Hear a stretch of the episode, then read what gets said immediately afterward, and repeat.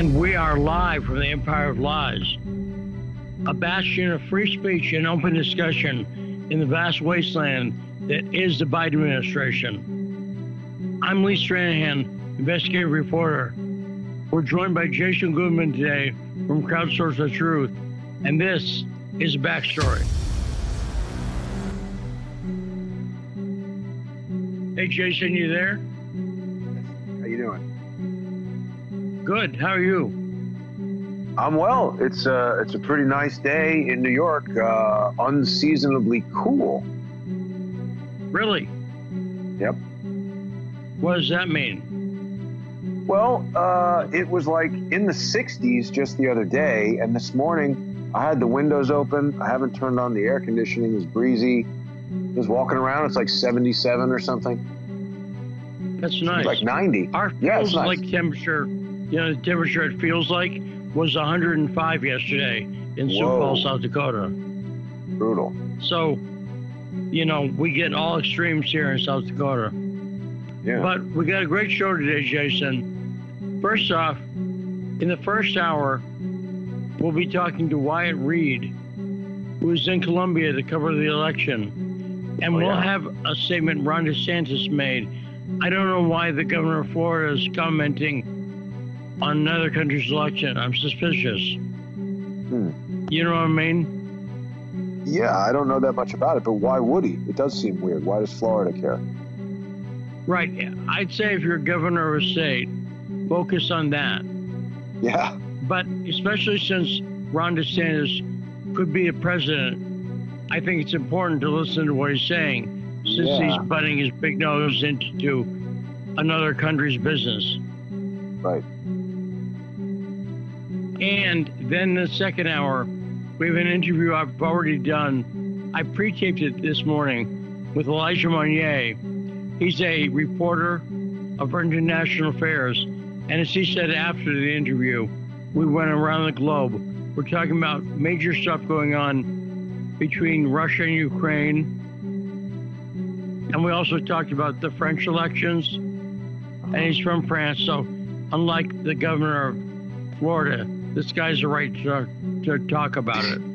right. And we also talked about China and other stuff. And we'll be talking about China and other. uh, We'll be talking about, you know, what I want to talk about with you why leftists get points for being right on Russiagate, even though they haven't dropped any of their, I think, foolish leftist beliefs. And I'll talk about it in one second. But Jason, since you do such a fantastic job, please say the name of the show. This is the backstory. See, when I try to do that, my voice is still not at a point. My voice is better after a stroke. Yeah. No, it's much But- better. I think you're 96, 97%. Something like that. Well, with the three percent, I'm not. If if I try to say, if I try to do what you and when Carmine Carmine's saying, if I try to say, you're listening to the backstory, I just sound creepy. no, it's that's not true. it sounds It's good when you cool. say it. No, it's, but it's not as good as you and Carmine do. well, thank you. Thank you. So, w- did you hear any of the show yesterday? Because I talked to a guy you've talked to before, David Icke, Oh, you know, you told me about it, but I haven't had a chance to listen to it. I do want to hear that. It was really a great interview. And if anyone wants to comment on that interview, 202 521 1320 is the number to call today. And when I found out yesterday, we had a first time caller who was with Nation of Islam. And uh, he was saying, I did not know the Nation of Islam are big fans of David Icke. Did you know that?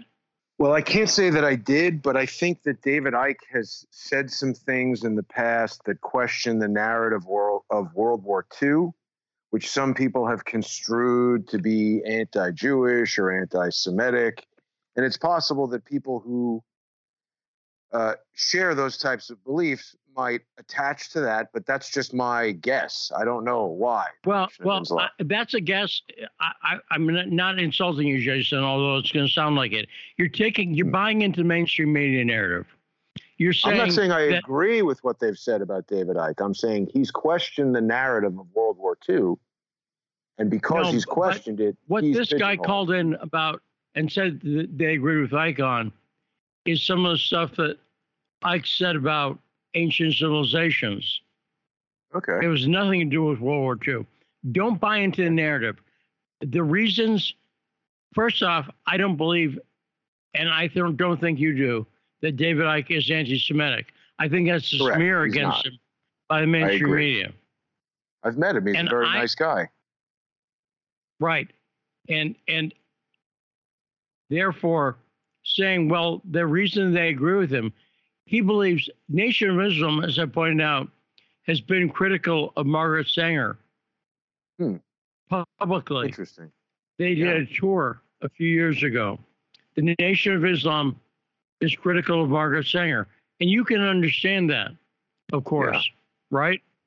Yes, I agree with them on that. And in my experience, the Nation of Islam has been like Alex Jones or like David Icke or any number of people who I know and admire.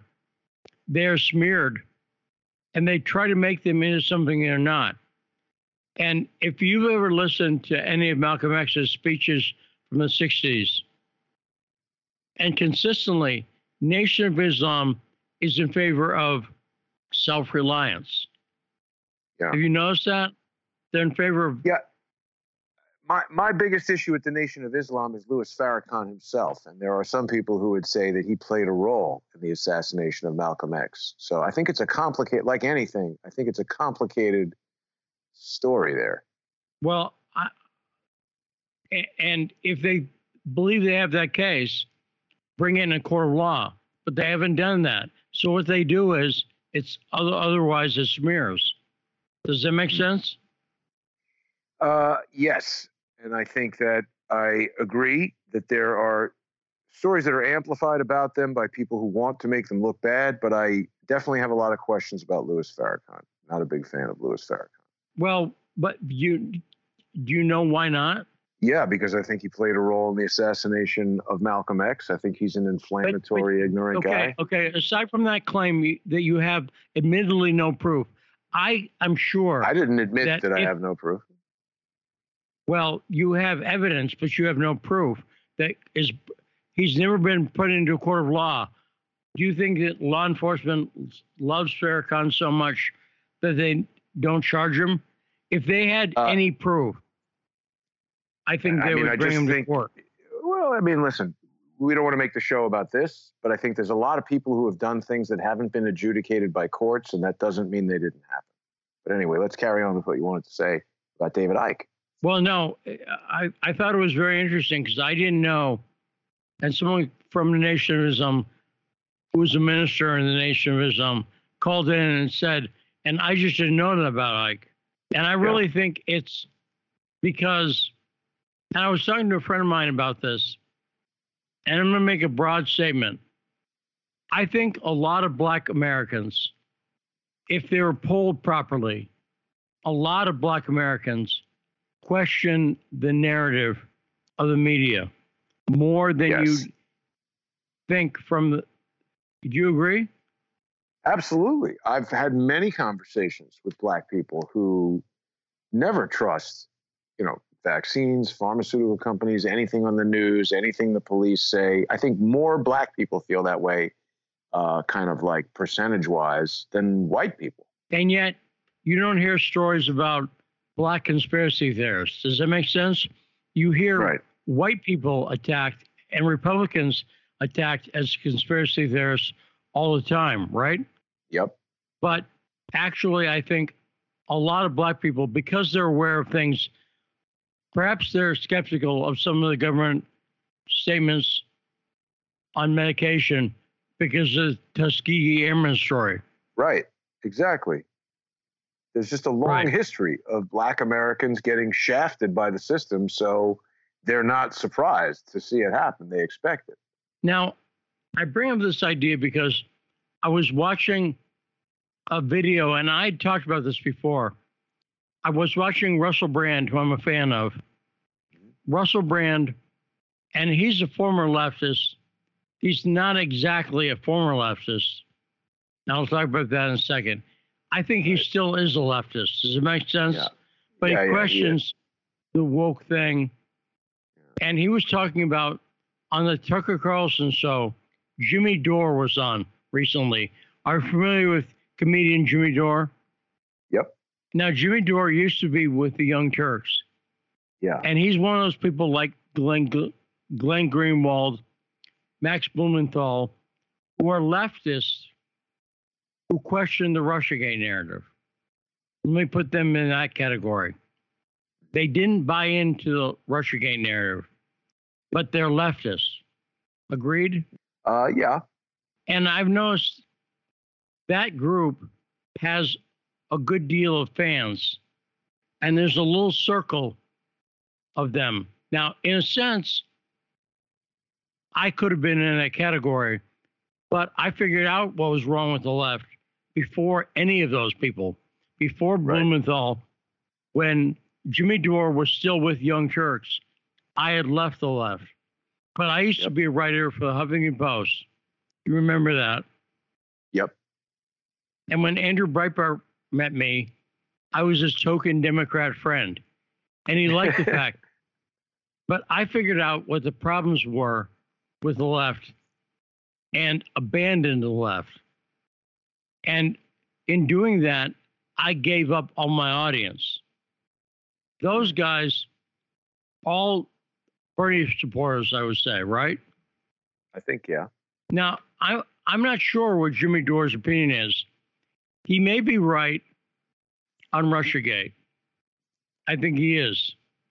Uh, but What- what does he say? right to- About Russiagate. well, he's he said it was a hoax. Right. And the stuff you should say. Right. But I would like to know what Jimmy Dore thinks about an issue like I'll pick a non-contentious one, immigration. I'll bet all of these guys still have opinions that are stupid about immigration because I think they're still Sanders fans. Here's what I would say about Jimmy Dore from what I've observed. I find him actually very funny as a comedian. I like him as a comedian. He's his show is enjoyable. And Yeah, you're right. right. I He- agree. He, he does he does seem like I mean, I, I don't think like, oh, Jimmy Dore is out there evilly trying to like fool people. He seems like a well-intentioned guy who's looking for answers for himself. And uh, you're right. I observed that he did say that because I remember a video where he like spat on Alex Jones or something. He was like hanging out with Cenk, whatever his Yes, name I- is. I, I will say this: I was across from him. That was at the RNC in 2016. The the Yeah. 2016 RNC, and Breitbart had a booth across from the Young Turks, and there was Uh-huh. suddenly a hubbub, and Jimmy Dore had spit on Roger Stone, but I Roger Stone. Right. right, and I was there, and I saw that, Yeah, that, and yeah, that was that was by the way where I introduced Steve Bannon to Cenk Uygur. Hmm. I introduced Bannon to Cenk. Huh. So Well, Yeah. I, I had a much better opinion of Jimmy Dore when he got away from all those guys because I do not trust them at all. And now I have watched his show from time to time. He does have good guests on there. He's very funny when he's making commentary on stupid things that Democrats say. But when we get into, he's definitely not an investigative journalist. He's definitely not, in my opinion, it doesn't seem like he's going beyond investigations that don't happen in conversation on his show. But he has Aaron Mate on there. He has Max Blumenthal on there, and they share things with him that seem to be opening his mind to these other facts. And he's even said that, look, it's undeniable that this, that, and the other thing was better under Trump. He still has a lot of ideas that sound a little bit kind of California socialist and not that realistic to me. So I think he's a little simplistic in his thinking, but overall, I think he's a well-meaning guy. yeah, no, and I like him. And this isn't about him personally. Right. It's about realizing that there's a group of these guys, and I'd include Aaron Mate in that group. Uh huh. They're still, they haven't figured out all the stuff that they're wrong on. And uh, I got this because I like Russell Brand quite a bit too. But Russell Brand was saying Jimmy Dore was on Tucker Carlson. He's like, I would probably like Jimmy Dore better than Tucker Carlson. I want to know, Russell, come out and say it. What do you disagree with Tucker Carlson on? You see what I'm saying? Explain. Yeah. Don't don't let people say, "Well, I probably disagree with Tucker Carlson on what." And you know what? I'll bet immigration is one issue they haven't gotten the full Monty with. And immigration yeah. is such an obvious issue. Yep. It's such an obvious issue. And the default position on the left is to go, well, Trump's racist. And yeah. that's obviously BS since Biden's least popular among Hispanics. Hispanics are concerned about illegal immigration. Yes. But I want to know what these guys disagree with Tucker on. Wait, In fact, if that? anyone wants to call and say what you disagree with Tucker on, and I'm just saying, go all the way. If you're going to abandon the Democrats' stupid ideas, actually abandon them. Do you know what I mean, Jason? I, absolutely. And what you just said is very important. You know, I was watching, I forget where I saw the interview, but Mayra Flores, this Republican candidate who's the first Mexican American, you know, Mexican born uh, congressional representative she was this interview. I guess it was Fox or something. Oh, it was uh, Maria Bartiromo. So Mayra Flores was saying she came to the United States when she was a little girl, and it was hard for her family to do it, saving money and doing all this stuff. And it's not just like a, oh, I did the hard work and now you can't come here. She said that by opening the border like this, the only people that they're helping are the criminal gangs that are trafficking children and raping women and you know, they know they can get these people in, so they steal money from them. They endanger their lives. I mean, she is an immigrant. She literally represents Mexican American immigrants in Texas, and she's outlining the problems that Joe Biden and the rest of the dopes in his administration and all of these people who say, "Oh, we want open borders," sounds great, but when you get down to the practical nuts and bolts, it's bolt, nuts and bolts. It's not what these people think it is. And this is not, I'm not taking the position as a, a party loyalist Republican. You know me. I have no problem with criticizing Donald Trump on issues where I think he's wrong. But often the criticism I have of Trump is he's too loyal to the de- Democrats, like his daughter and like Jared Kushner. He takes oh, yeah. too much of a Democrat position. Right, Jason? Mm-hmm. I agree. And stupid things sometimes. Yeah, you and I both point out when he does stuff that's no good, and there's a long list. And the problem is, like I say, and I think it's smart in a sense, because when I moved from the Huffington Post, and it was a transitional period was writing for HuffPo and from and from and for Andrew Breitbart at the same time.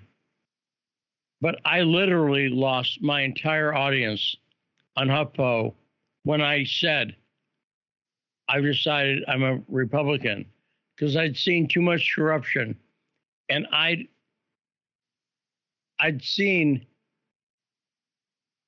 frankly, how dangerous a lot of their ideas were. And I thought of, you know, the other thing that's going on in the headlines, we've had a lot of Supreme Court decisions today, but not the big one, not Roe v. Wade. Yeah. Well, or the guns in New York. That's the big one for me.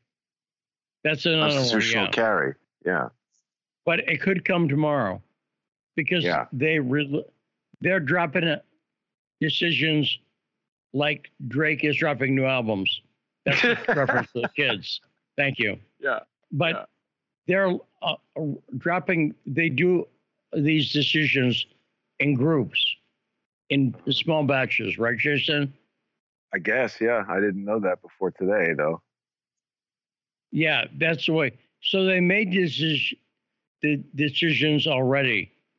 Right. And they have not put out their Roe versus Wade decision, which is the one everyone wants to see because we already know how it's going to end. Yep. In theory. Hmm. Does that make sense? Yeah. And there's signs going up around DC. I think I saw this on maybe Zero Hedge, you know, planning a riot already. Yes. And there'll be no stopping the riot by the, Biden administration. The Biden administration will be selling popcorn. Right. Handing out shields and uh, and uh, you know probably Molotov cocktails and, and bail bonds. Yes, and handmaidens tale dresses. Right. They'll be selling costumes. I, there's but, something that happened that I don't understand, Lee, because they had some kind of thing where they passed new rules about additional security for the Supreme Court judges. But then the next day, people were back in their residential neighborhoods, terrorizing their neighbors, picketing outside their personal homes. I mean, it's it's expressly disallowed for anyone to do that to influence any judge. I don't understand why they didn't make an announcement and just go to that neighborhood and start arresting everybody. I mean, I understand why, but they should have. Well, you, you but you understand why. Yeah. Because the Biden administration under Jen Psaki said the Biden administration is in favor of that kind of thing. People expressing yeah. their opinions. Right. So, do you think we're going to be surprised by the Roe, Roe v. Wade decision? Because I don't. I don't think it's going to be. I think it will be what was leaked. Yeah, I think that's right.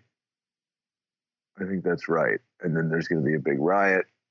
And yeah, I don't think that the judges would allow themselves to be pressured. But then again, it, uh, who knows? Now, we have not gotten, also, they've not found the leaker. Right. That's weird, have, isn't it? It's weird, but not weird. It's right. weird in the way that the Durham, you know, the Durham prosecution is apparently slow motion. Right. And it's not surprising that the leaker investigation, even though there's a finite universe of people it could be, I think about 37 people who had access. Because no one's accusing the leaker of being a hacker, right? Correct. It's definitely a clerk at the court, they said. And there's only about 37 people who, who would have possibly had access. Yeah. So you see what I'm saying? This should be a relatively quick investigation, but it's not. Mm-hmm. Right. And I don't think they want anything to detract from the riots. Yep. That's my take. Yeah, you're right. I think you're right. This is their this is George Floyd 2.0. So whip up, you know, a summer of craziness. Now, did you see any of the press conference that Marjorie Taylor Greene, Louie Gohmert, and other representatives had in front of the Capitol today? Oh no, not today. I've seen previous ones that they've done at the jail where they're keeping everybody. I presume they were talking about Triumph the comic dog getting arrested. That's what this was about. This is about not Triumph, but this is about people who've Colbert's. been held. Yeah. Yeah, no, and you brought up the Colbert thing. We'll talk about that later. But they were bringing them specifically that these people, because there were more hearings on January 6th today, but Marjorie Taylor Greene, God bless her, and mm-hmm. other congressmen were saying the people in jail for January 6th have been, been there a long time and under yeah. very bad conditions. Yeah. What do you think about that, Jason? I think she's absolutely right. I think that even if people think these people are guilty, which I don't, uh, they need to be very concerned that when the system doesn't like you, your rights, which people did fight and die for, go out the window. And frankly, all this talk about the United States being the greatest country in the world is only true if we, as the citizens, truly have the protection of the Constitution, and these guys don't.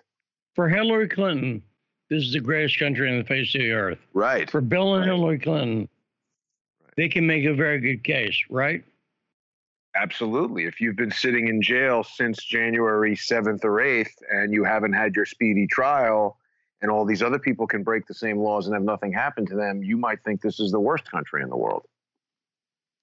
Now, let's talk about Colombia. Do we have Wyatt on yet? Okay, so we'll take a short break, and when we come back, we'll be talking to Sputnik special correspondent Wyatt Reed in something about the Colombia elections, and we'll play the, the DeSantis clip as well. Let's take a short break. Jason, what's the name of the show? This is the backstory.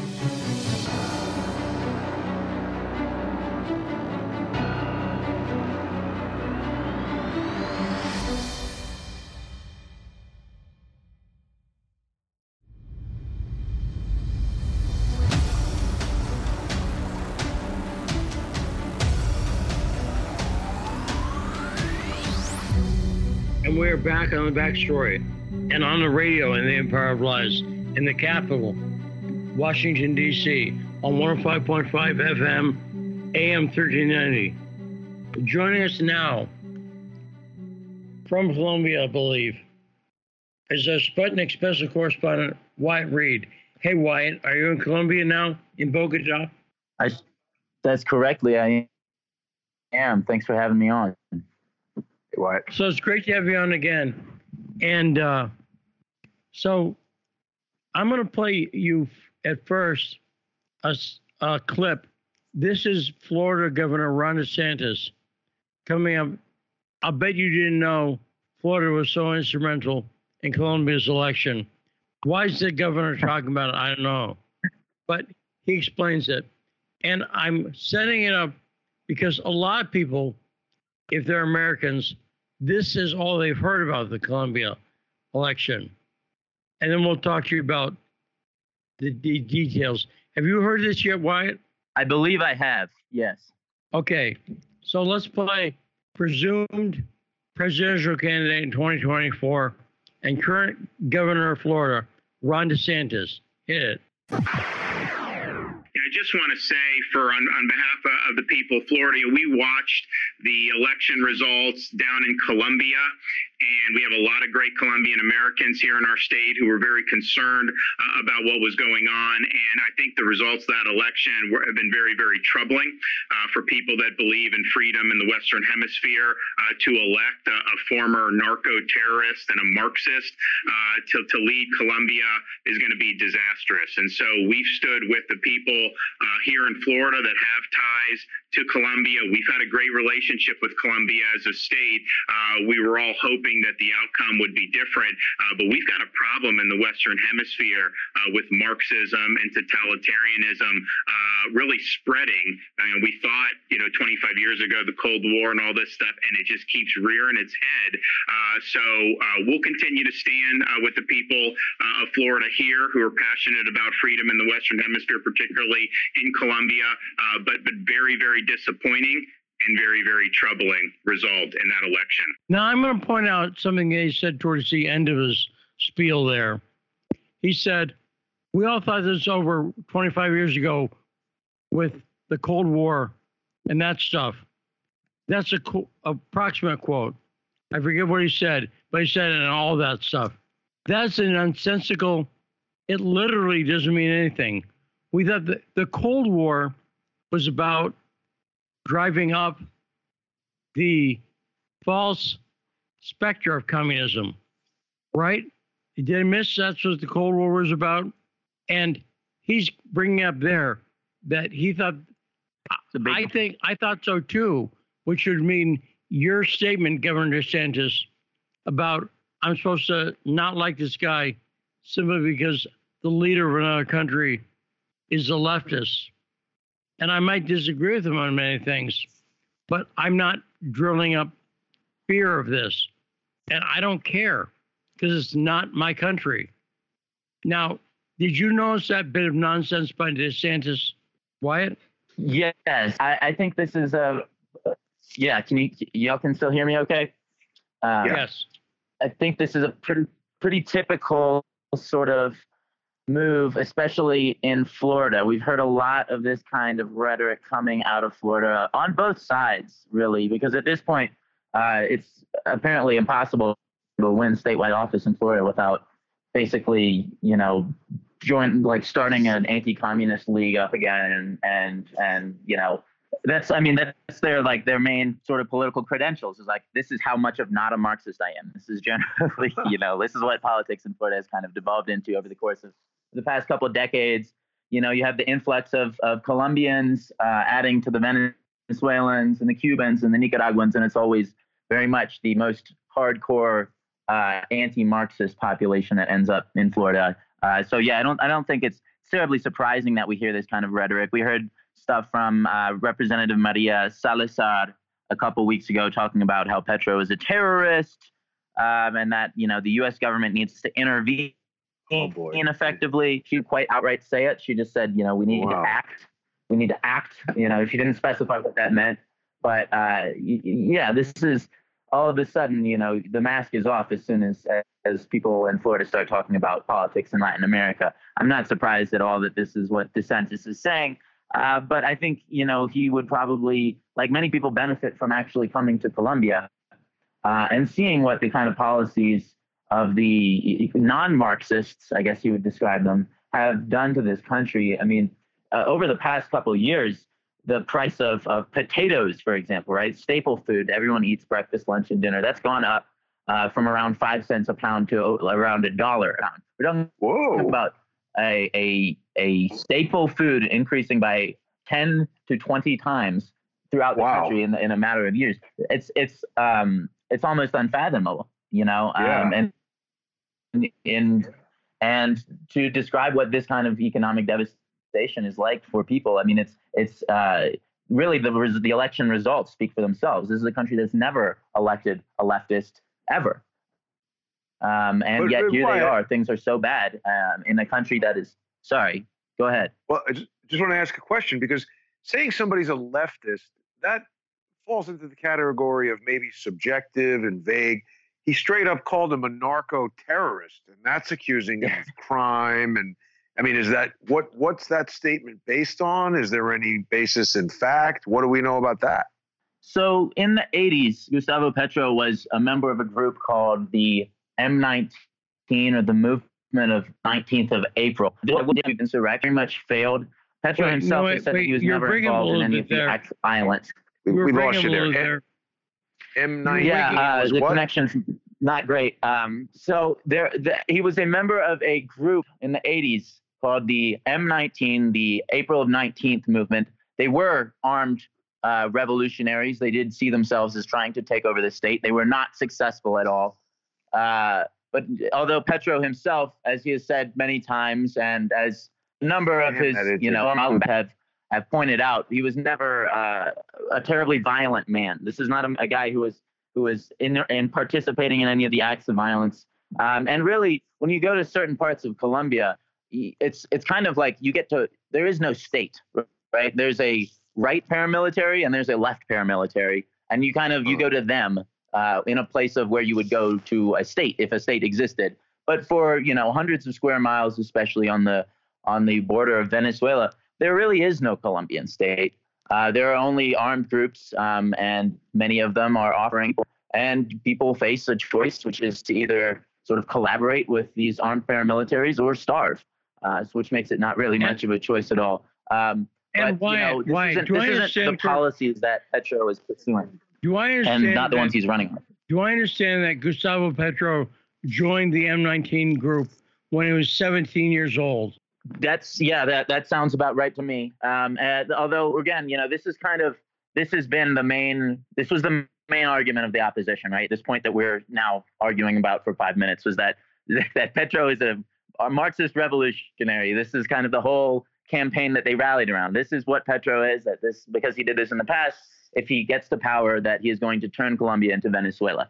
Uh, but he's not running on a platform of Chavismo. He's not running on a platform of socialism. Uh, he is running on a platform of developed capitalism as opposed to feudalism, which is really historically what uh, Colombia has enjoyed uh, feudalism. And this this is paraphrasing slightly from his victory speech, but that was the phrase he used. He wants to develop capitalism. He wants a form of capitalism that includes uh, people. And Colombia is one of, if not the most unequal countries in the entire hemisphere. Uh, uh, the level of inclusion for people who are not uh, white, wealthy, is is really kind of shocking, you know. And, then, and I say this as somebody from from DC, where it's, it's East and the uh, you know the ways that people kind of move into their own little worlds, own little bubbles. Uh, is very similar in the sense that you can go from you know I'm, I myself I'm sitting in a very nice uh, you know hotel room overlooking some very not nice dwellings, and this is this is what Bogota is like, and you know this is what Colombia is like. You have these very two-tiered sort of worlds, um, and so that's kind of why that's why Petro won was because he was speaking to the reality uh, that people face, uh, and obviously that was that was why even the the race came down to the two candidates that it did. They didn't the the traditional sort of conservative elites here their their candidate didn't make it into the second round. The right wing candidate was more no, a populist no. figure. Uh, he was categorized as kind of a TikTok star. But uh, go ahead. yeah, no, Wyatt, you're bringing up a good point. This election they won a few couple days ago was the second round of elections, right? Who and, and go into more detail. Who was he up against? Who, what did that person believe? Totally clear exactly what uh, his opponent, Rodolfo Hernandez, really did believe. He was very clear in what he was against. He said, "I'm against corruption." Uh, that was that was kind of his main his main sales pitch. You know, I'm the anti-corruption candidate. Um, but he is a extremely wealthy real estate magnate, and he's made a lot of his money by doing deals with the same types of institutional power that presumably he planned to uh, to go up against. It's a lot of people had difficulties believing that. Uh, I mean, and even uh, some of the the videos that came out of him in the last few days. Uh, one of them from a, a, yacht party in Miami that was reportedly sponsored by a bunch of Pfizer executives, uh, where he's grinding up against strippers, one third of his age, and and whispering sweet nothings in their ears. Uh, wow. A lot of this stuff just really does not does not look great. Uh, the when you when you meet the, the the when you talk to women in Bogota and you would describe and you would talk to them about this uh, election, it's really no contest. Um, and and this is what I found speaking to women voters here. You know, I spoke with with a woman with her daughter right beside her and got a, a great interview. And she talked about wanting her daughter to be able to grow up in a world that values her beyond her body, right? Beyond what men like presumably the this presidential candidate would think about uh, you know about her body. Uh, and I think that was a that was a compelling message as well. And the fact that you had Francia Marquez, a, a black woman, uh, on the ticket as well, who is from the working class, very much you know uh, spent much much of her life working as a cleaner uh, in the kinds in you know and presumably for a number of these uh, more elite oligarchic politicians that have historically run Colombia uh, yeah, just looking at, at kind of the bread and butter issues, and then some of these some of these cultural things too. Uh, it's not a big surprise to me that Colombia voted the way it did, and I think to many people the surprise was really just that the government didn't didn't try to do more to to potentially stop this uh, wave of of of the you know nominally at least left side coming to power uh, it makes me think, you know, perhaps there there have been um, some warnings coming from the U.S. side about not being too uh, too over the top in how they're repressing people, um, because you know that's a that's another big important topic too, is what this means for U.S. relations. Um, but uh, you know, I don't I don't know if, if that was what you guys wanted to get into. I'd be happy to to discuss whatever angle here. No, Jason, do you have any questions for Wyatt Reed? Well, I'm curious to know if there is, you know, it, it, seems like the United States is very involved in influencing elections all over the world. And just briefly to comment on the uh, grinding with strippers a third of his age, I think there are a lot of men who would enjoy that, but the fact that the guy is running for president and doing that at a place where he's obviously likely to be seen, uh, to me is an indicator that he's not thinking that clearly. But other than that, I understand where he's coming from. Has the U.S. played a role in this guy winning? Do you think, Wyatt? I wouldn't say that uh, there's any indication that I've seen that they played a role in in bringing Petro to power. Uh, if anything, I would imagine that the U.S., especially uh, people that appeal more to the kind of anti-communist rhetoric that that plays well on the right in the U.S., uh, I think this, if anything, this could complicate the U.S. relationship with Colombia uh, in the sense that Colombia. I mean, if you if you hear Hugo Chavez tell it, Colombia is basically the Israel uh, of South America. Uh, which is to say, you know, in the same sense, when Biden said if we didn't have an Israel in the Middle East, have, the U.S. would have to make one. Uh, it served historically as basically a massive military base for many years wow. before 9/11. Uh, the biggest embassy presence at the anywhere in the world at the U.S. embassy was here in Colombia. Um, I mean, that, that shows you just how important this uh, this particular you know sort of neoliberal regime that had been many decades uh, in the running was for U.S. interests in the region. Uh, it's it's very difficult to overstate that, and there's quite likely to be a significant amount of friction now um, in terms of. First of all, the the incoming administration has talked about moving away from uh, oil, and this is a particularly perilous moment for the world's oil supply, especially the U.S. oil supply. I think that could uh, cause some friction. He's talked about wanting to have a new deal, you know, a kind of new deal in terms of the environmental uh, relations wow. there. And he's talked about wanting to to uh, eliminate the coca trade um, in a much different way from how the U.S. has historically had Colombia do that. Historically, through things like uh, Joe Biden's uh, Plan Colombia, we did things like dump billions of dollars into the Colombian military and police force and then have them uh, dump thousands of gallons of uh, glyphosate uh, into the presumed coca growing regions uh, and onto the presumed coca growing uh, coca farmers. So that has been historically the U.S.'s deal. We just basically pump Colombia full of weapons and full of chemicals to try to oh. dump them on, you know, to basically extinguish the coke. Uh, for whatever reason, that has not succeeded. If, and if anything, it's done the opposite. Colombia is by far the world's largest producer of cocaine and has been for many years.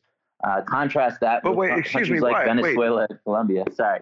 Go quick, ahead. Quick question. Isn't glyphosate an insecticide? Wouldn't it help cocaine grow? Well, I'm not a cocaine farmer, so I'm not the one to ask about this, unfortunately. But uh, the the kinds I, of uh, I guess I, I guess can, I can, I can look up maybe I'm maybe I'm Here, here's what I'm getting at. Here's what I'm getting at. Everything glyphosate that you just said, is an herbicide that kills certain weeds and grasses. Weeds, so just, right? but they spray it on crops to make the target crop grow and kill things that would prevent the target crop from growing. I do not think glyphosate is good or healthy, but everything that you've just described, because remember the clip that Lee played was Ron DeSantis. And uh-huh. what you're describing, the guy wants to eliminate oil and get in with the Green New Deal and make deals with big pharma and big agro. Sounds like Joe Biden. Uh, I think you might have mixed up a couple of the things I'm talking about. The the big pharma guy, that's Hernandez, right? That's the guy who lost. The left candidate is the one who glyphosate. won. He is the only one who talked about the about glyphosate. The glyphosate is coming from. He's Monsanto. wanting. He's wanting to get rid of it right? He wants ah, to get rid oh, of. Oh, oh, oh. He wants to get rid of the the mass dumping of chemicals of herbicides all over the Colombian countryside as a method of that's good of drug prevention, drug eradication. He wants to switch it over to crop substitution to move farmers onto different crops that are uh, right. hopefully gonna, and then hopefully pump them up a bit to come up with a, a comparable rate of exchange. Obviously, there's no crop that's quite as lucrative, lucrative farm right. as, as coca. Um, Potatoes. Not yeah. that it is terribly lucrative in the end for the for the farmers who end up having to grow it, but it's lucrative right. for somebody.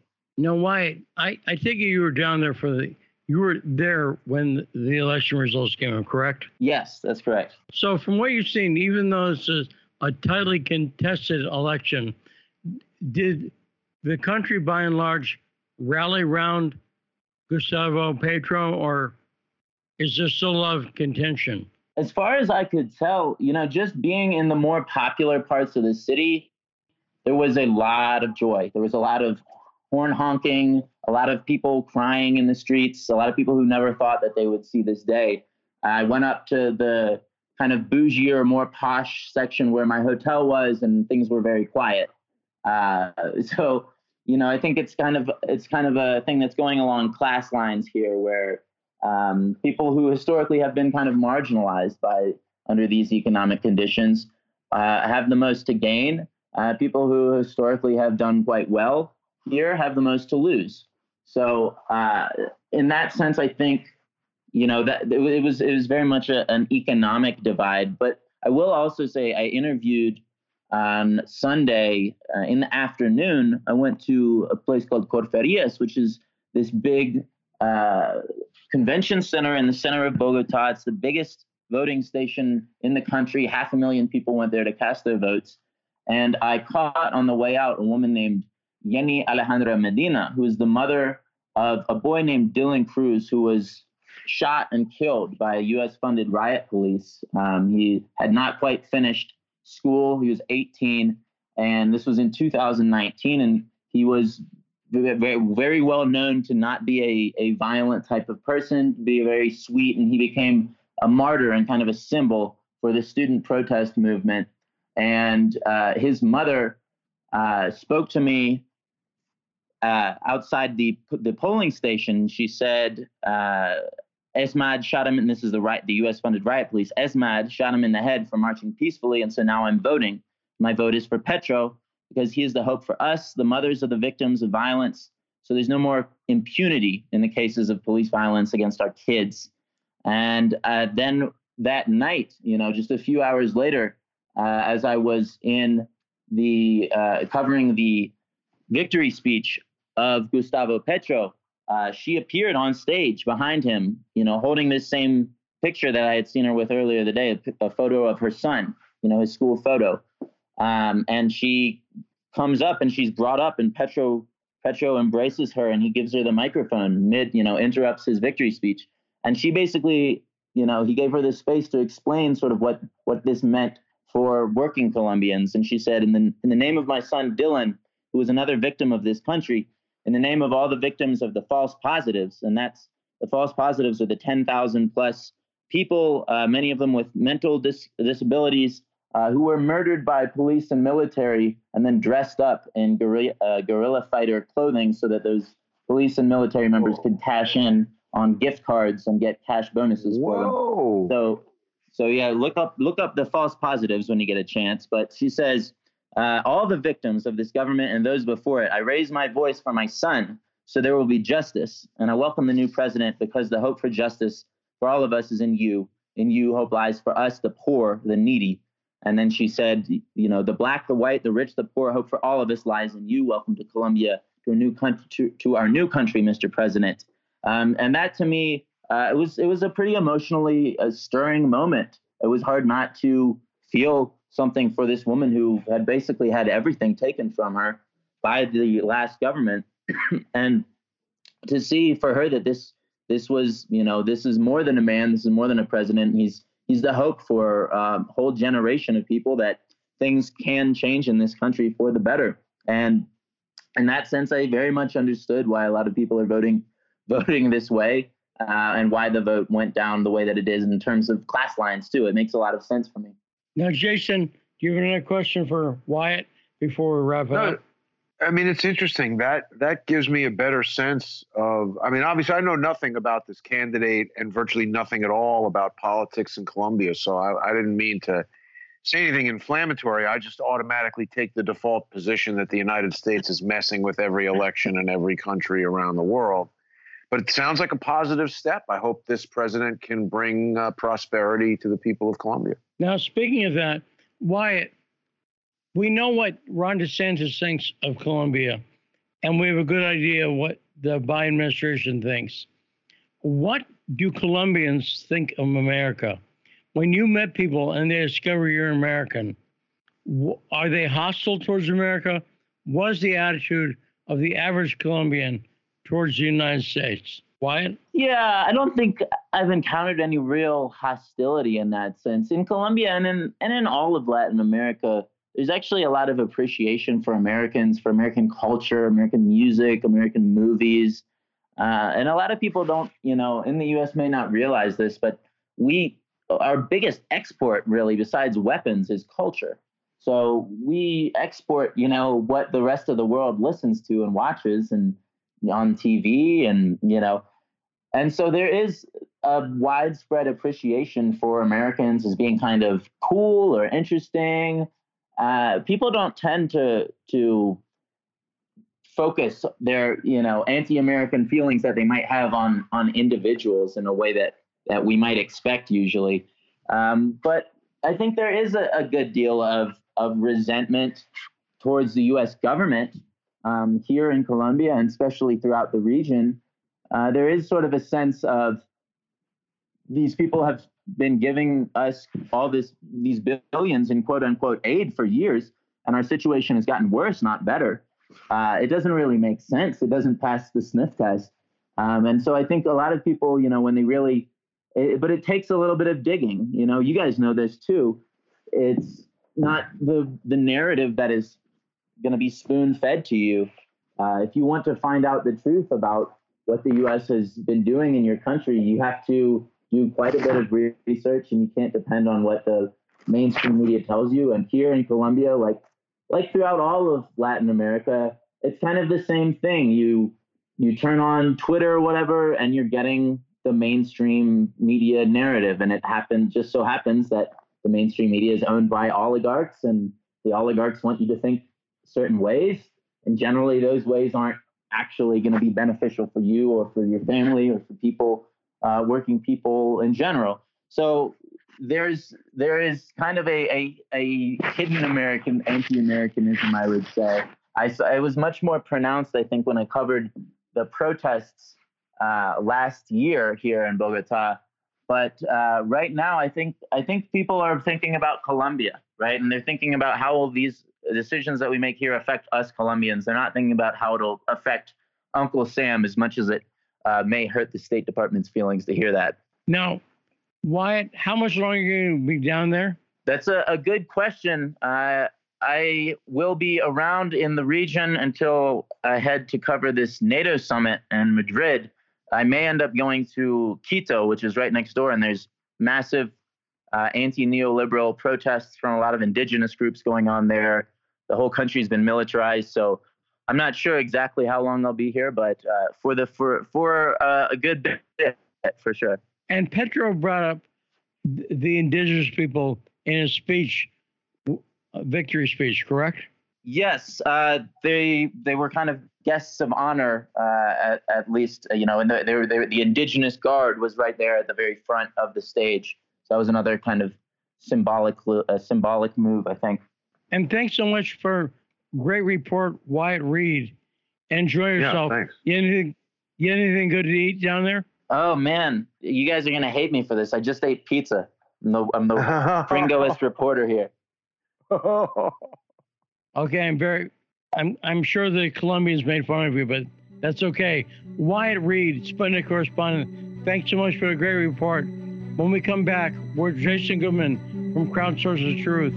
More of the backstory.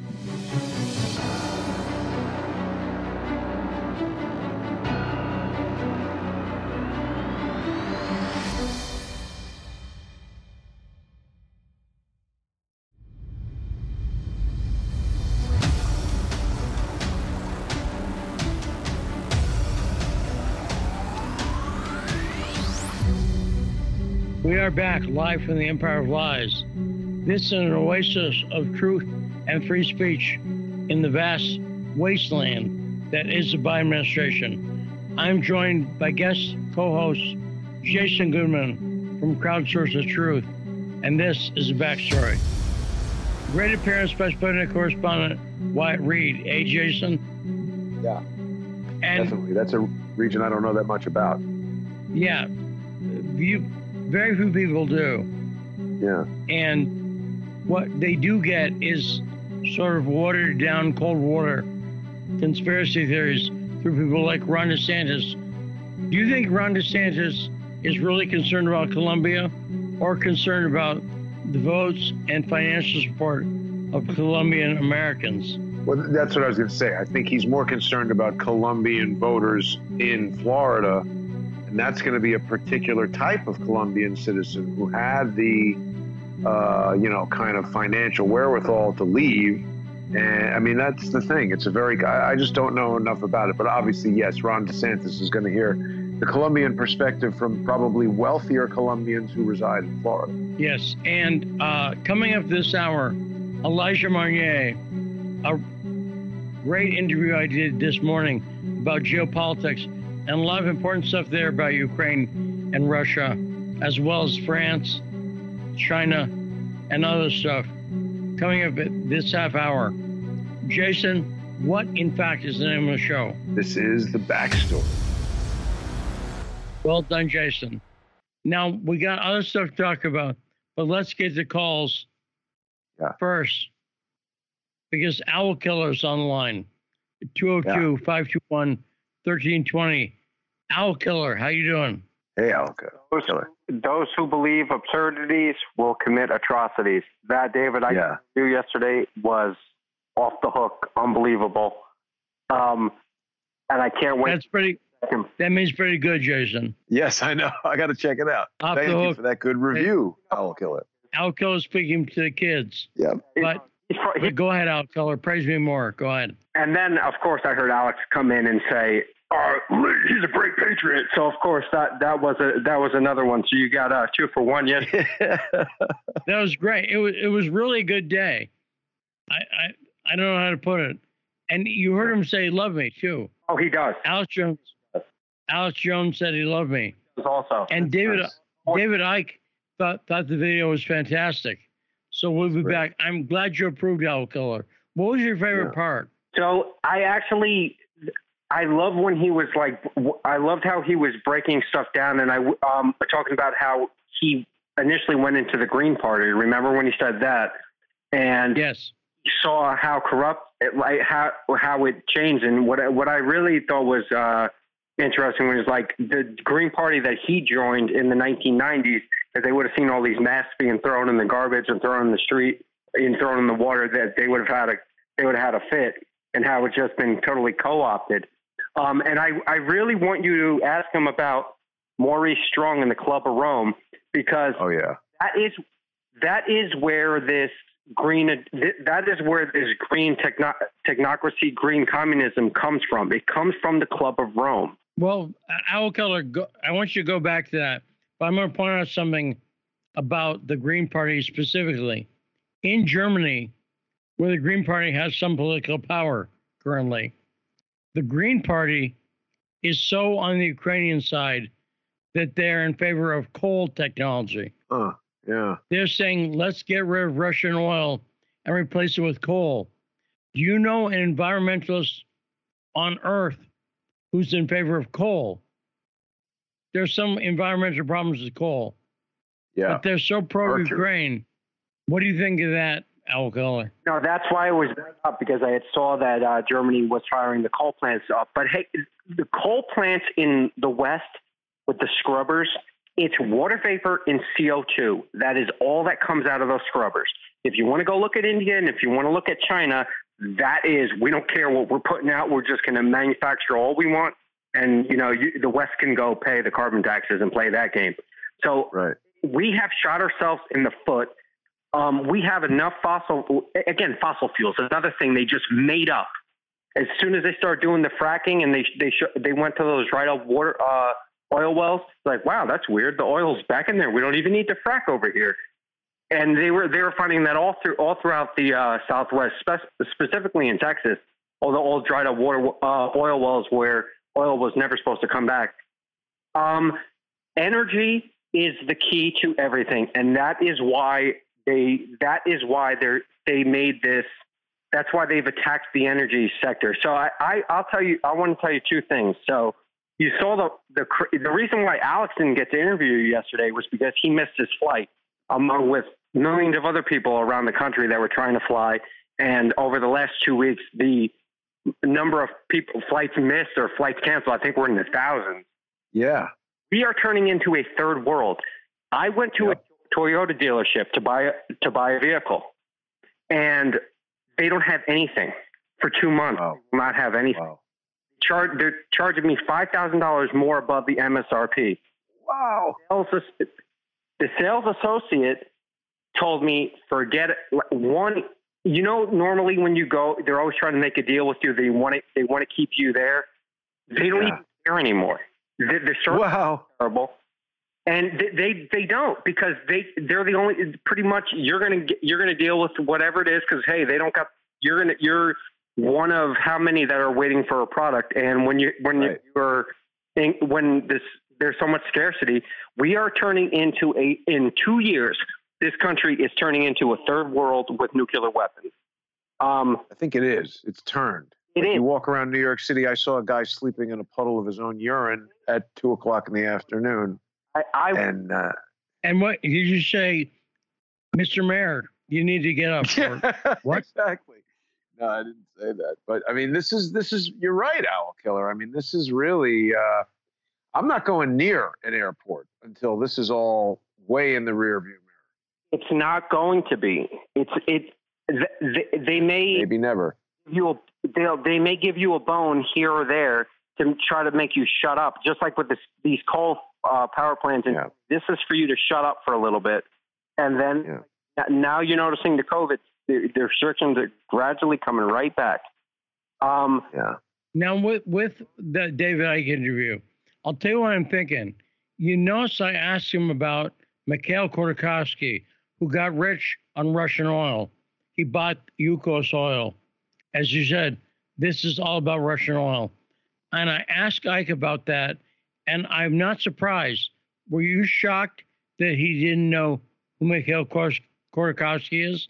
I'm not. No, and I wouldn't know it if I if I wasn't paying attention to you. But you saw his reaction when you told him who he sold the uh, who he transitioned his um, his shares of Yuko. As soon as you said Jacob Rothschild, I just sort of, well, of course. Here's one thing I'm doing, Jason and Alco. I'd like both of your opinions on this. I was talking with my girlfriend yesterday. I said, what I may do is write an article for Icke. That's what you need to know, like 10 facts about Mikhail Khodorkovsky, the hidden oligarch, Rothschild connected oligarch behind Russiagate and submit it to David Icke for his website to introduce him and his readers to Khodorkovsky and the Soros connections and the Rothschild connections and his how he's behind Russiagate and so on. What do you think of that idea, Owl Killer? It was great, just like when you wrote the uh, article for uh, Roger Stone. Although I don't think did Roger say it was you initially. No, I'm talking about submitting it to his website.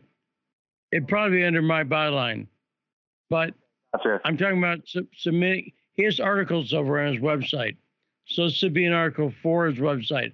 I give him free of charge to to really act as an intro to Khodorkovsky because I think yeah. he's a very important player here. Yeah, of course, of course he is, and I think the three two two thing went over his head too.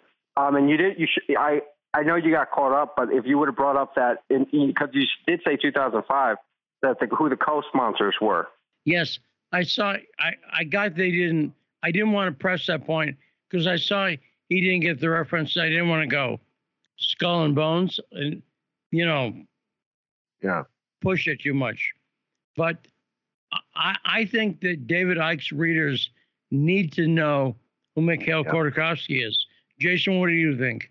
No, it's a great idea. I, I, think it's, you know, listen, David ike has a ton of knowledge and a ton of experience, but nobody can know everything. And I mean, that's the whole point. You share something like that with him, and he and his other listeners and readers or whatever are going to put that together with tons of things that maybe you haven't heard about yet. Yes, that that's really the idea behind it. Go ahead, Owl Killer. I'm, but again, I'm just stunned. For four years, Trump couldn't get that information. I mean, you must have said it a million times. You said it on Alex Jones. You said it how many times? I back when you were uh, working with uh, Garland. How many? Uh-huh. I think Garland Garland still brings it up to this day. Uh, Miguel Khodorkovsky, Yukos Oil, the um, gets arrested by, or he gets arrested by Putin. He gives the shells Jacob Rothschild. That's in 2003. It's in uh, I want to say it's uh, the Times of it's either Times of London or Washington Times, one or two, that say, "Oh, the new man behind uh, Yukos Oil." It's Jacob Rothschild. Then 2005, you got the um, you got Senate Resolution 322. Mm-hmm headed by, it's sponsored by Joe Biden, and the two co-sponsors are Barack Obama before he ever knew he existed, and John McCain, both of who run for president in 2008. If I'm, and because, and and his organization is called the Open Russia Society. Do you know where he got that name from, Jason? Soros. Explicitly, he got yeah, it from Open Society. Soros. And so he's got connections to Soros and the Rothschilds that are very clear. But he is this hidden guy. But have you noticed they made a movie about him? There's a movie, Citizen K, that they made about him. Yeah. He's a Netflix star. Yeah.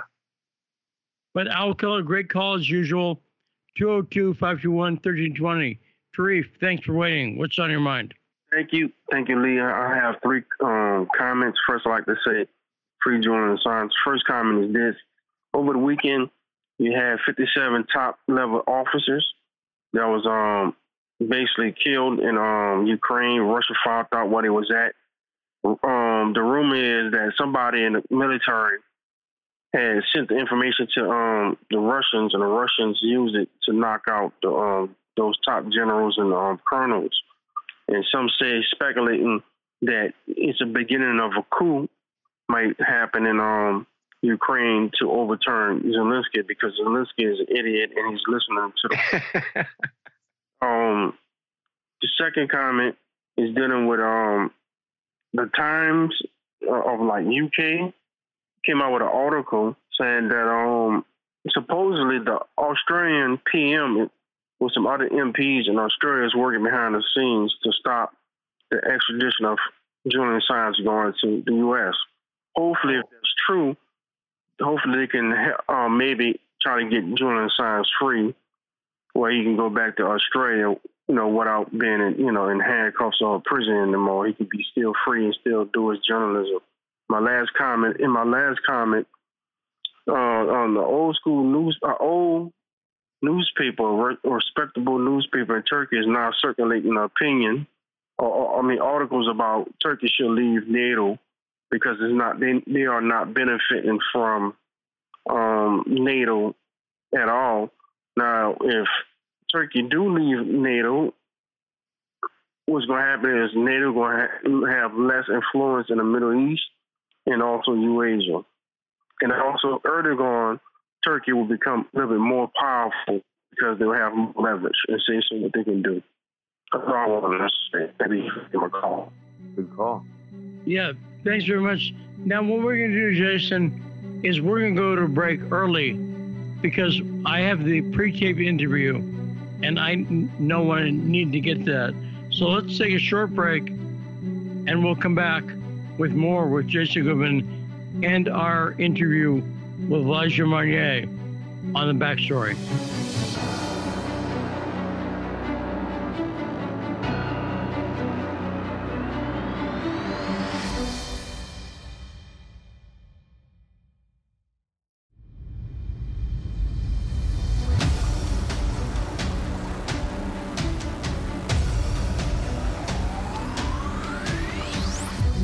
We are back in the backstory with Jason Goodman from Crowdsource the Truth. And I just have a quick housekeeping announcement, Jason. Tonight at 7, forgive me, tonight at, well, I want to say 7 o'clock, but I'm not sure if it's East or West Coast time, but, uh, or what, Central time. But tonight, I will be on a show with Tara Reid oh. called The Politics of Survival, and sometime tonight. Seven Wow. o'clock Where- some somewhere. Where Does that make that? sense, Where do we Jason? see that? Yeah, where do we see that? Tara Reid's podcast. Yes, but also I'm going to promote it on my Twitter feed. So it's already up there. They already have a graphic for that. I'm looking forward to that with Tara Reid. And I'll mention once again that Jason and I do a show on Saturdays on Patreon called High Dive. And I think the show's been going very well the past couple of weeks, Jason. I agree. It's a great show, Lee. And actually, you know what? A lot of high dive viewers have been emailing me and commenting on the show. Has YouTube taken this show off of YouTube? Backstory is no longer on YouTube. Well, Backstory is no longer on YouTube because they deleted my popular Russian. TV channel. for being Russian, according to them. I, I, I don't know. Once again, Okay. it's one of those things. They took it down, Yeah. and I don't know why. You've had channels taken down on YouTube. A lot. You never, Yes. you never know why. And since I don't know why, I don't know what I'm not supposed to do. right. Does it make sense, Jason? Yeah, I, I mean, you know, there was an interview just the other day with uh, the CEO of Rumble talking about their intention to create an open source, you know, social media moderation uh, kind of rule set. And I thought that was a very good idea and a good example of how a fair market could cause something like that to win. In other words, right now, through monopolistic and dishonest practices, Twitter and Google have monopolized their respective corners of social media. But let's say Rumble comes out with this open source moderation, perhaps at some point in the future, a social media platform might not be able to rise to popularity unless it embraces that open source moderation. And it called for things like transparency and a jury of peer creators who could rule over your appeal and things like that, which sounded very good to me. Yeah, and actually, that brings up something I brought up yesterday on the show. That is a, a pie in the sky idea I have, but I have a lot of those. So I'm thinking about where we're at, and I'm thinking there should be possibly a nationwide, loosely affiliated group of debate leagues, of civil debate leagues that have clear rules going in to cut down on the things that make debates uncivil. So, for instance, you have it at libraries once a week, and the members of your debate league would get together. And it's almost like those. Remember, in the old days, you used to have groups like Toastmasters. Now, I never went to those, but Yeah. where people would do speeches and talk. I would like a place where people from all sides of the aisle, all political viewpoints, could get together and discuss and debate issues in an open, free from threats, free from bullying, free from shouting atmosphere. What do you think of that, Jason? Yeah, I mean, they had the debate club in my high school, but I didn't participate in that. And the funny thing about high school and learning is that generally, when you're young, you're not so interested in it, and that's when they want to try to force you to do it. And when you get older and you're like, boy, I wish I understood how this stuff worked, you, at least in my case, I had a tendency to get back into learning things a little bit more. So, yeah, something like that would be good. And also, with the changing landscape, you know, of socializing in general over the past two years, maybe now is the time something like that could succeed. That's what I was thinking. Because, you know, David Icke was talking yesterday about the, and I agree with this. The important thing is to get the truth out there. And how do you do it? Well, the obvious answer that everyone's got is social media. You start a Right. website or social media account, but Right. that has some inherent problems, as we've seen. Aside from censorship, I think social media. Do you think it makes people more jerkish? Absolutely. Social media in general. Absolutely, particularly when they can operate behind an anonymous account. One of my first steps in combating trolls is I try if it's an if it's an anonymized account, I will try to discern from the history of posts, the name on the account, etc., who the person is and try to locate their phone number. And I've had, I would say, a 60 to 70% hit rate on that. And about 50% of the time that I call and connect with the person, I'm not calling to yell at them more. I'm calling to figure out is this a good person having a bad day? Or is this another person in the army of organized social media disruptors who seem to be trying to destroy my business? And a lot of the time, when you get somebody on the phone, they lose that sense. Even though you're not going to like go grab them through the phone, they lose that sense of being removed from the person who they're insulting. And they'll apologize and say, Well, uh, I didn't know. I just was saying this or that. And I say, Well, all right. So let's just delete the tweet and in the future maybe be a little more thoughtful about who you're insulting on the internet who you don't know.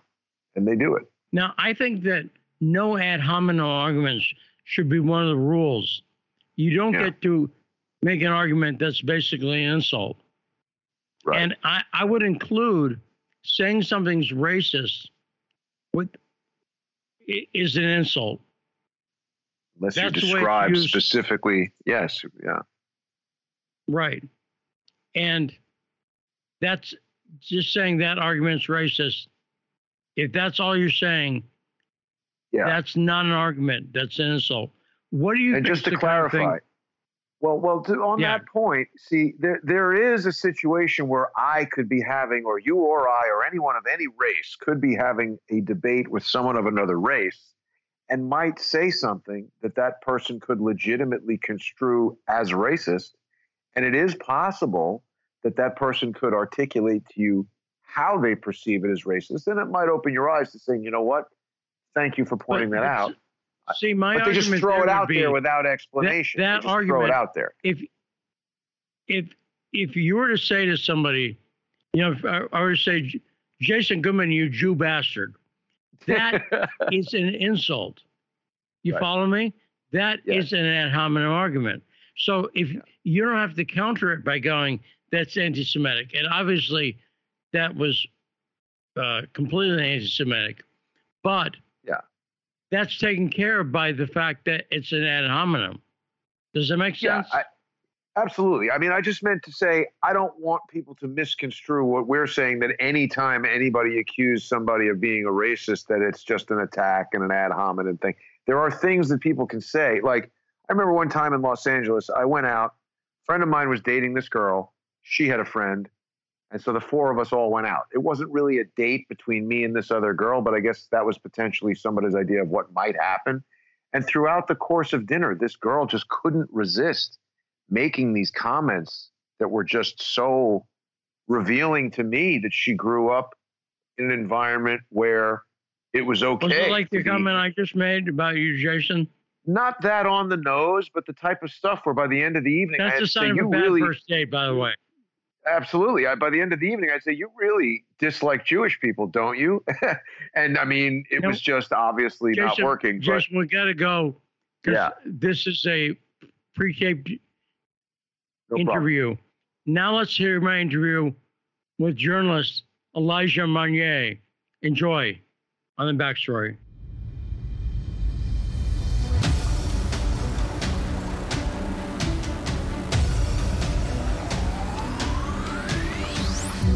Very happy to be joined in the backstory by journalist Elijah Magnier.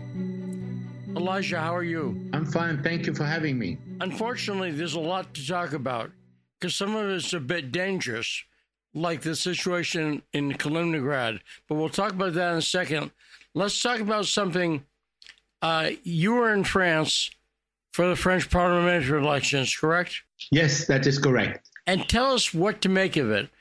This is elections, Macron won a re-election himself recently, but losing control of parliament, how significant do you find that? Well, actually, the reason why Emmanuel Macron won the presidential election is only because people did not want to vote to the extreme right representative Marine Le Pen.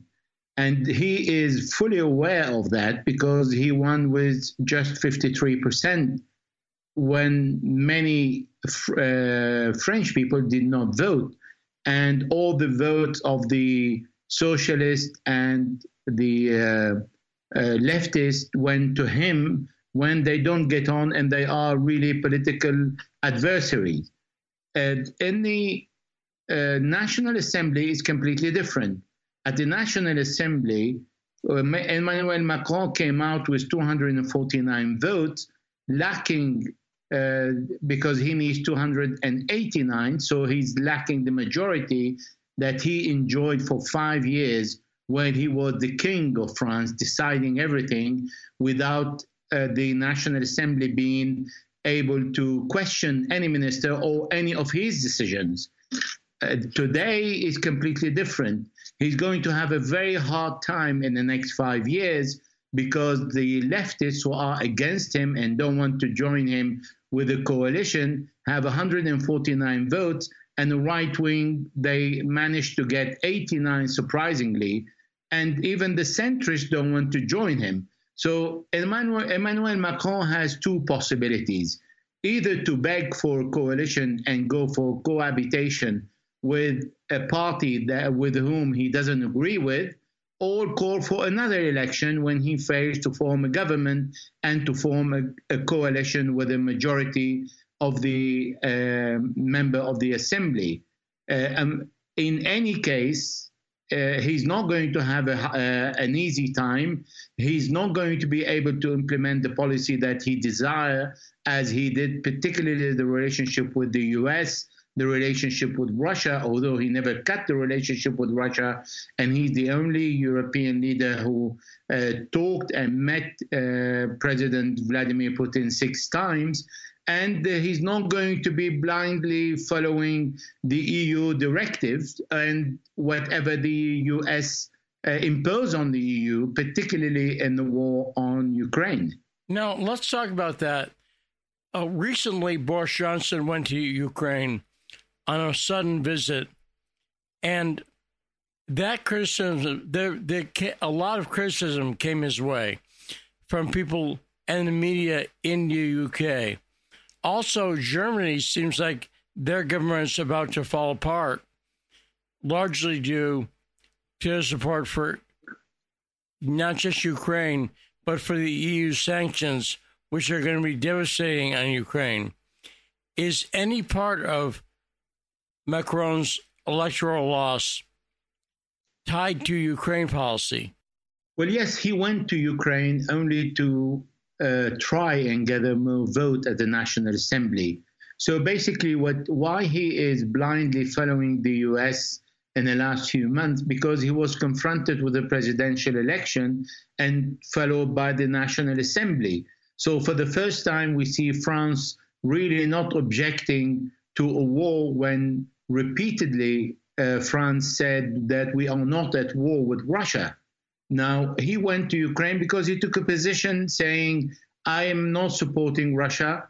I support uh, Europe because the general uh, feeling in Europe is why Russia uh, attacked Ukraine and is uh, occupying part of Ukraine. So he didn't want to go against that when uh, Jean Luc Mélenchon, the uh, leftist, and the right wing Marine Le Pen were both with uh, uh, President Putin with Russia against the Americans, accusing the Americans of manipulating this war and pushing NATO to confront Russia and drag it into Ukraine to start a war to uh, cripple the Russian economy.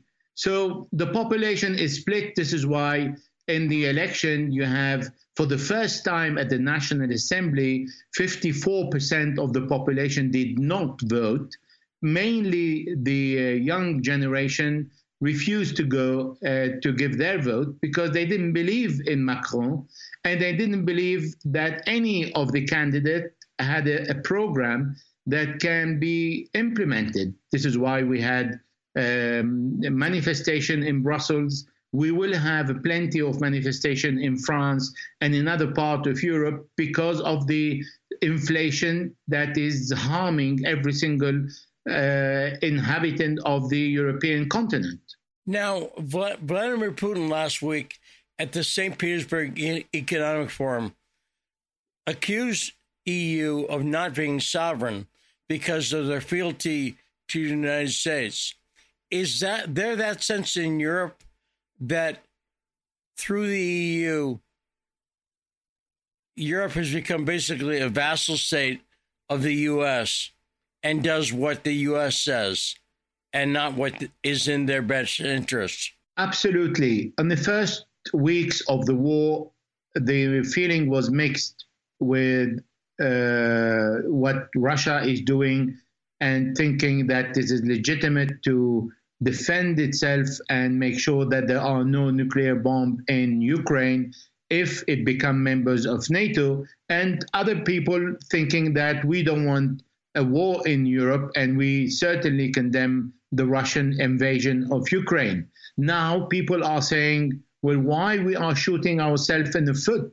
Well, Russia, if you are saying Russia is not our enemy, if you're saying it is our trade and business partner, if you're saying that we still need the gas from Russia for the next couple of years, including the oil and other mineral, etc., then why we are imposing uh, sanctions on Russia and we have to pay the price of your decision that are coming from the US? Because at the end of the day, if we continue taking gas from Russia and the relationship is normal, we don't have this inflation this is what is happening today is Europe is taking decisions that are not compatible with the interests of the European uh, citizen and are in, are compatible with the will of the US to declare war on Russia in uh, the continent using European economy and territory to confront Russia. Now, I, I mentioned, let's talk about Kaliningrad first off, I think this is a, a dangerous situation potentially. Do, do you agree? I fully agree. It is extremely dangerous, yes. Now, so let's explain first. Let's do for, I, I think most people are not even aware of what Kaliningrad is. Would you agree? It's a it's a small region. So tell us about Kaliningrad. What what is it? It's a small region that was given to Russia immediately after the Second World War that used to belong to the German Empire that started the Second World War. And uh, Kaliningrad became uh, the base, the naval base of the Russian uh, Baltic Sea and Baltic Fleet. This is why it is important because in 1991, after the perestroika, there were talk about the dissolution of the Warsaw Pact and there was no need for a military body and united with all Eastern Europe against NATO. So that was an agreement that the Warsaw Pact will be dissolved and NATO too. Now, NATO was not dissolved.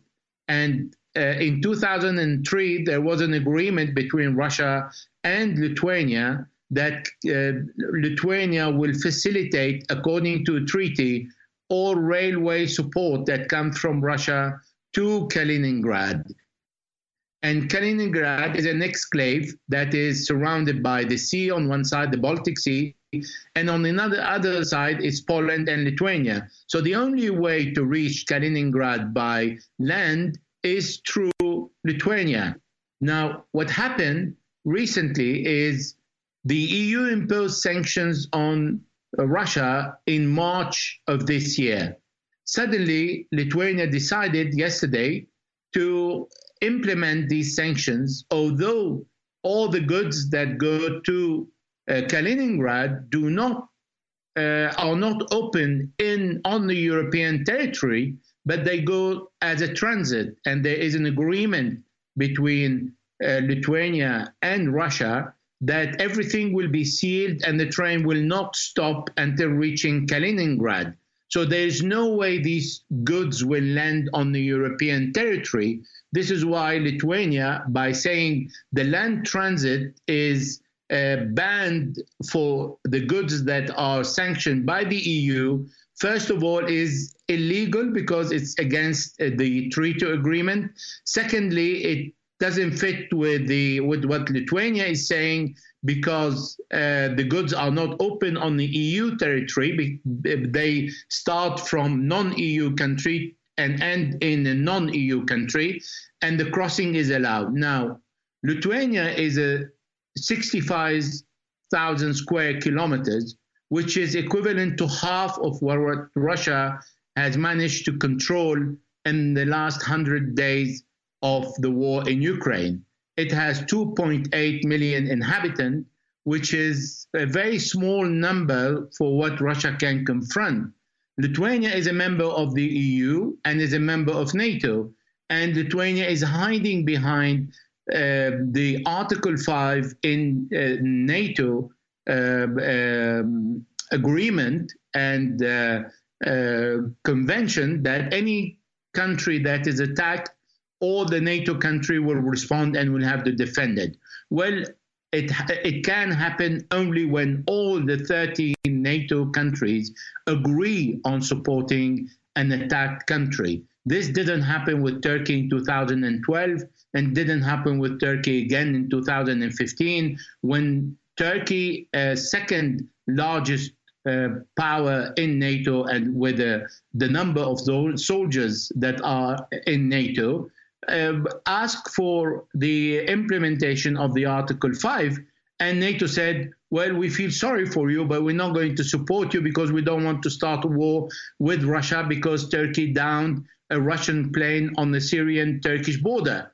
So if Lithuania is thinking that uh, NATO will start a third world war against Russia because of their move to stop the railway crossing, it is making a real mistake. And so far, has Turkey given any indication of what it will do about this Kaliningrad situation? Well, uh, Turkey saying that we need the the two side needs to talk. Uh, the uh, the uh, uh, Russian have spoken to the EU ambassador in Moscow, who said we can solve the situation diplomatically. And I think Lithuania will stand down on its decision, and they will find the formula however, Kaliningrad uh, already received an answer from Russia that they will be supplied with all the goods they need by sea because the sea, the Baltic Sea, is a common sea between Russia and Kaliningrad. Now, we've already had UK, Ukraine officials support, they say they applaud Lithuania for doing this, even though it violates the treaty this seems to me to be an unnecessary provocation. Why do you think Lithuania did this? I don't think Lithuania did this by itself. It is a, a U.S. decision to force Russia to negotiate and stop the war. And I will explain. The war is going on now, and it is completely damaging the EU economy and the US economy because inflation is reaching uh, the 9.5% uh, also, and is affecting the rest of the world because the sanctions were imposed on Russia's ships, on Russia's uh, SWIFT payment. So Russia is considered the largest country exporter of wheat that amount to 24% of the total export in the world, uh, while when Ukraine is only 8% and it's the ranking five, uh, fifth among the list. So when the US has imposed a sanction on Russian ship, they cannot uh, export the wheat and they cannot be paid for because countries can't use the SWIFT that is under the control of the American, which is a financial payment method to exchange the money from one country to another, and that goes via New York. So when the Americans stop that, uh, they realize today that all these sanctions are turning against them, against the US, against Europe and against the rest of the world. What Russia is doing, Russia obviously is not in a hurry to end this war because the price of oil vary between 112 to 120 dollars a barrel. By selling the oil at this price, Russia is making one billion dollar a month, that financing largely the war in Ukraine and Russia is managing to put half of the money in its pocket in reserve of foreign currency. So why on earth the Russia Russia would stop the war in Ukraine so easily, so swiftly, and say, okay, I've reached my objective and I'll stop now. If the West and NATO is still supplying New Ukraine with weapon, Russia is saying, okay, as long as you continue supplying Ukraine with weapon, I will continue the war. And that is turning completely counterproductive to the US and the EU. They need the tool to force the hand of Russia. Well, this is not going to work because Russia is threatening Lithuania now. Lithuania is justifying itself. Today, Joseph Borrell, the kind of foreign minister of the EU, justify himself saying, well, Lithuania is only implementing the EU sanctions that were pronounced in March. And then he had questions that he could not answer. Well, why, if they were implemented in March, now you suddenly uh, applying it in Lithuania on the 20th of June? So he couldn't answer this question because obviously it is not the EU decision. Now, we'll come back to Kaliningrad in a second, but another decision that I don't understand, I, other words, I understand it, but Ukraine recently banned all Russian culture, songs and books, novels and music. What is the strategic advantage when Ukraine is obviously losing militarily all over Donbass, right? When they're losing militarily, what is the advantage in the middle of a military conflict of Ukraine banning Russian culture? There's no advantage, absolutely none. Uh, Ukraine is just saying we are completely detaching ourselves from Russia although there is a strong family link between the two countries and they speak more or less the same language. So what they are doing is they saying, well, we detach ourselves and we are now linked to the West. We want to become part of the EU. We are partner with NATO. We're not members of NATO, and we want to be linked to the US against Russia. So this is a message because it makes no sense. It's not surprising of a neo-Nazi uh, command in Ukraine to take uh, this decision. We've seen the Azov battalion behaving uh, a, uh, and having all the Nazi symbol and having a strong influence on the uh, Ukrainian president, who is at the end of the day, his job is being a comedian, and he's really doing it perfectly well because at the end of the day, he doesn't have the decision. The decision is in the hand of the Americans. Going these two decisions on Russian culture and Kaliningrad into one another. I think, does it give Russian speakers, Russian people, Russian people ethnically Russian, the the sense that the battle is against them, not just Putin, not just the country of Russia, but against Russia as a cultural institution. Are both of these decisions seem to to reinforce that belief? Yes, this is what the Americans started at the first beginning to say this is a war on Putin. It is not a war on Russia, although they imposed all the sanctions. And when the sanctions are imposed normally, they only hurt the population. They've done that in Afghanistan, they've done that in Iraq, they've done it in Iran, they've done it in Syria, in Lebanon, they do it in Venezuela, and they continue doing it. It is not against the leaders because leaders don't suffer. It is the population. So what the Americans are tr- uh, tried to demonize uh, President Putin at the first beginning to say we have nothing against the Russian population when they banned the Russian music in Europe.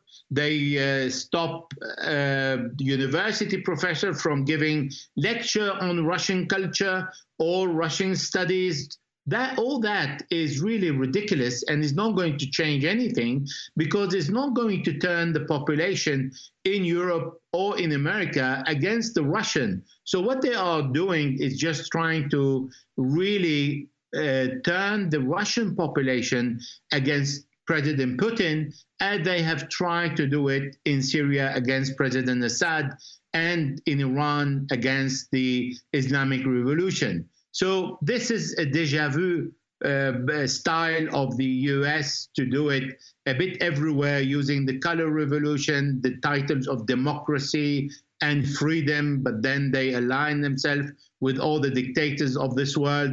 So we're very familiar with that, and it's not going to work. Now, the response by Russia, uh, uh the official response by Russia, seemed to have been summed up in an interview Sergei Lavrov, the foreign minister, did with the BBC uh, did with the BBC last week, where he at one point in the interview, Lavrov said, "We don't care what you think." To the interviewer, the interviewer said, "Well, the West thinks this," and Lavrov said quite explicitly, "We don't care what you think." I'm seeing a response from Russia, and this includes in Kaliningrad. Russia is not backing down on this. Russia's responding, I would say, firmly.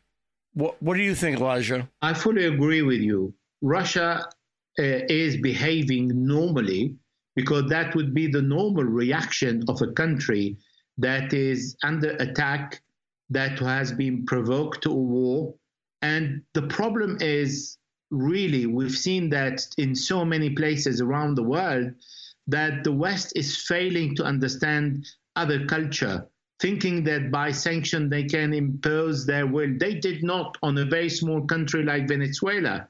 They did not manage with Yemen. They didn't manage with Iran, sanctions since 1979. They're not going to manage with Russia, that is the second world exporter of uh, weapons that uh, can accept all the damage of personnel and effective and can restart from scratch. This is what they've done in Ukraine. They can adapt to any situation. The West has failing to understand the Russian. This is why uh, Minister Lavrov said, "I don't care what you think," because the Russian continue the war and ask from the first beginning from Ukraine to sign a neutrality deal. Ukraine refused. The Americans thought they can win this war. The first weeks gave them this impression when Russia went from the north toward Kiev and then pulled back and concentrated on the Donbass area. That encouraged the West to continue. We heard uh, Victoria Nuland, the Undersecretary of State, who is, by the way, the leader of Ukraine since 2014, uh, when uh, she was caught on a conversation with the US ambassador managing Ukraine and appointing the person that she wants in the leadership. So as they the Americans are saying we want to teach Russia a lesson, we want to bring Russia on its knees and they're not managing. We are going on our knees. We see how the economy is uh, collapsing they increase the government increased the price the uh, salary in Belgium of 0.5 percent, while the inflation is 9.5 percent.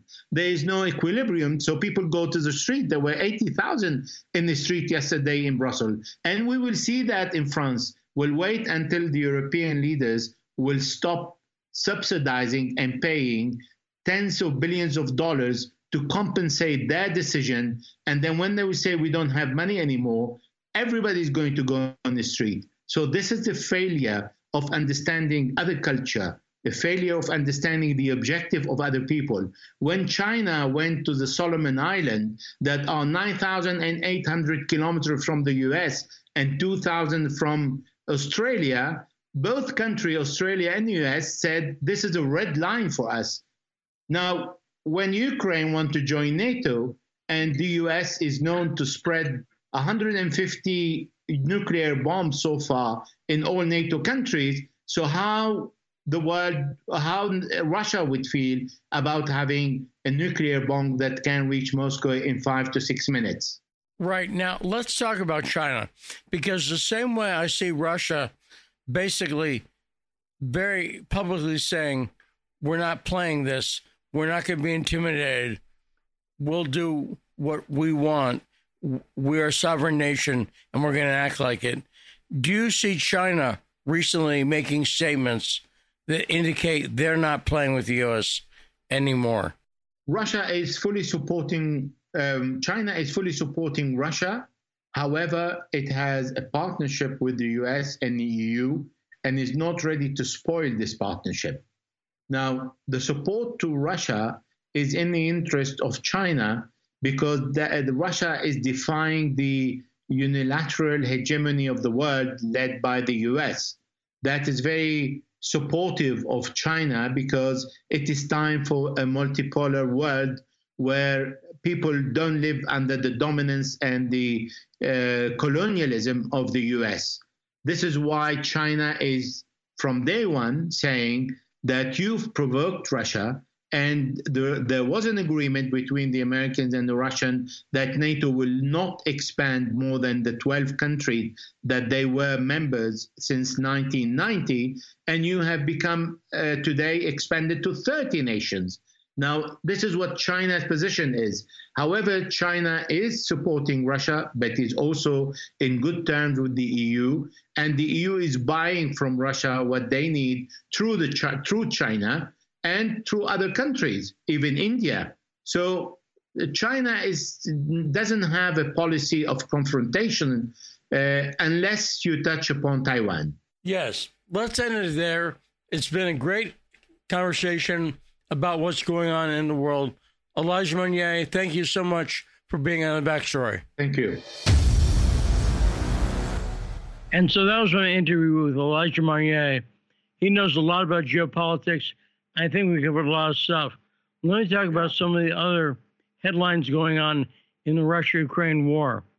I didn't get a chance much to talk about this yesterday, but yesterday morning, Russia was announcing they had struck a command post in Ukraine and killed 57 officers and generals. Wow. Now, I've seen Jason, you there? Yeah. Has you heard that? I had not heard that. No. Now, Russia has typically, when they've talked about their military accomplishments, been more or less honest. I say more or less because, you know, it's war. So right. I'm not holding him to every single number is exactly right. But broadly, Russia has been honest, I would say realistic in their assessment of the war, whereas Ukraine has lied over and over again. Remember the ghost right. of Kiev? Remember yeah. Snake Island? Is that your experience, Jason? It's difficult for me to gauge, but I will say that in general, I think that Putin, throughout his career, is not, he's the opposite of Trump. And when I say that, I mean Trump is a lot of bluster and salesmanship. And Putin just sort of sits there quietly, listens to what you have to say, and responds with something that, like, you know, well, okay, you've just said X, Y, and Z. Do you have evidence? And then the questioner inevitably just goes on to the next thing. So being truthful about what they're doing rather than boasting about something, it's just not his style. He wants the facts to rise to the surface and he's going to win and he doesn't need to lie about it. Well, and the things I mentioned, for instance, Snake Island and the Ghost of Kiev, Ukraine has admitted now that those were right. fabrications. Yeah. So, you know, without looking into it, all you do is look at they admitted they were lying. And they've admitted, yeah. you know, why Ukraine's been lying over and over again. They've admitted this too. They want more weapons. Money. Right. Obvious. And, and weapons. It's not yeah. just the money the weapons. But right. I think you're right. Putin is very realistic because he he's he recognizes, I think, that lying about how your economy is doing doesn't make your economy better. Does right. that make sense? Yeah. Did you see Biden yesterday yell at the reporter for asking about recession? Did you well, see that clip? I did. I was a little too preoccupied by the fact that nobody was asking him what's up with the diary, even though Ashley was standing right next to him. Yes, that would have been good. and that's that's why I talked about on Alex Jones' show with Owen yesterday, which Ashley Biden's diary. And we talked about it. Do you know, by the way, you want to know this? The reason I was asked to be in Infowars, they had seen what you and I were talking about. Oh wow. That's why. So somebody's out there watching you. Jason. Yep. Don't get freaked out no, by that. that it's that's good. cool. That's cool. It is. And everyone should be talking about Ashley Biden's diary every day. Have you heard of anyone banned from social media for talking about Ashley Biden's diary? Anyone? don't don't put the the kibosh on us. no, Not no. yet. But but if they haven't done it yet, right. Go ahead. Right, they won't. You're right. They want you to talk And- about it. and so Jason, great job co-hosting as usual. We'll talk to you later. Goodbye from the backstory.